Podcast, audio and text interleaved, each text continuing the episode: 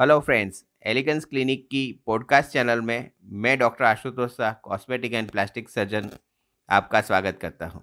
आज का जो टॉपिक है वो है डर्मा रोलर फॉर फेस दोस्तों, आप जानते हैं कि डर्मा रोलर एक रोलर होता है, माने एक गोलाकार चीज़ होती है, जिसके ऊपर बहुत सारे छोटे छोटे कांटे जैसे नुकीले टाइटेनियम धातु के कांटे जैसे बनाया जाता है, जिसको डर्मा रोलर बोला जाता है, ये आपकी स्किन के ऊपर ऐसे ऐसे रोल किया जाता है।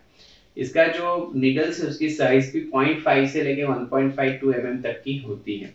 इसकी डेप्थ भी अलग अलग होती है।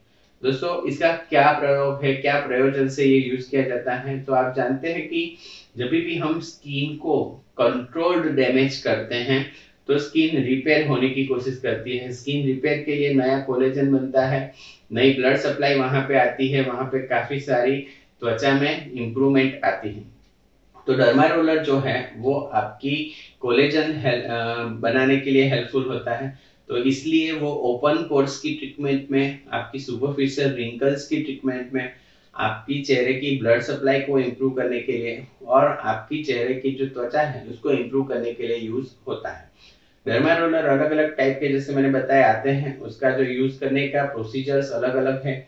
डर्मा रोलर आप अकेले भी यूज़ कर सकते हैं और उसके साथ में अलग अलग केमिकल्स भी अवेलेबल हैं जो आप उसी टाइम पे जो भी ये स्किन की चैनल खुली है, उस टाइम पे आप लगा सकते हैं।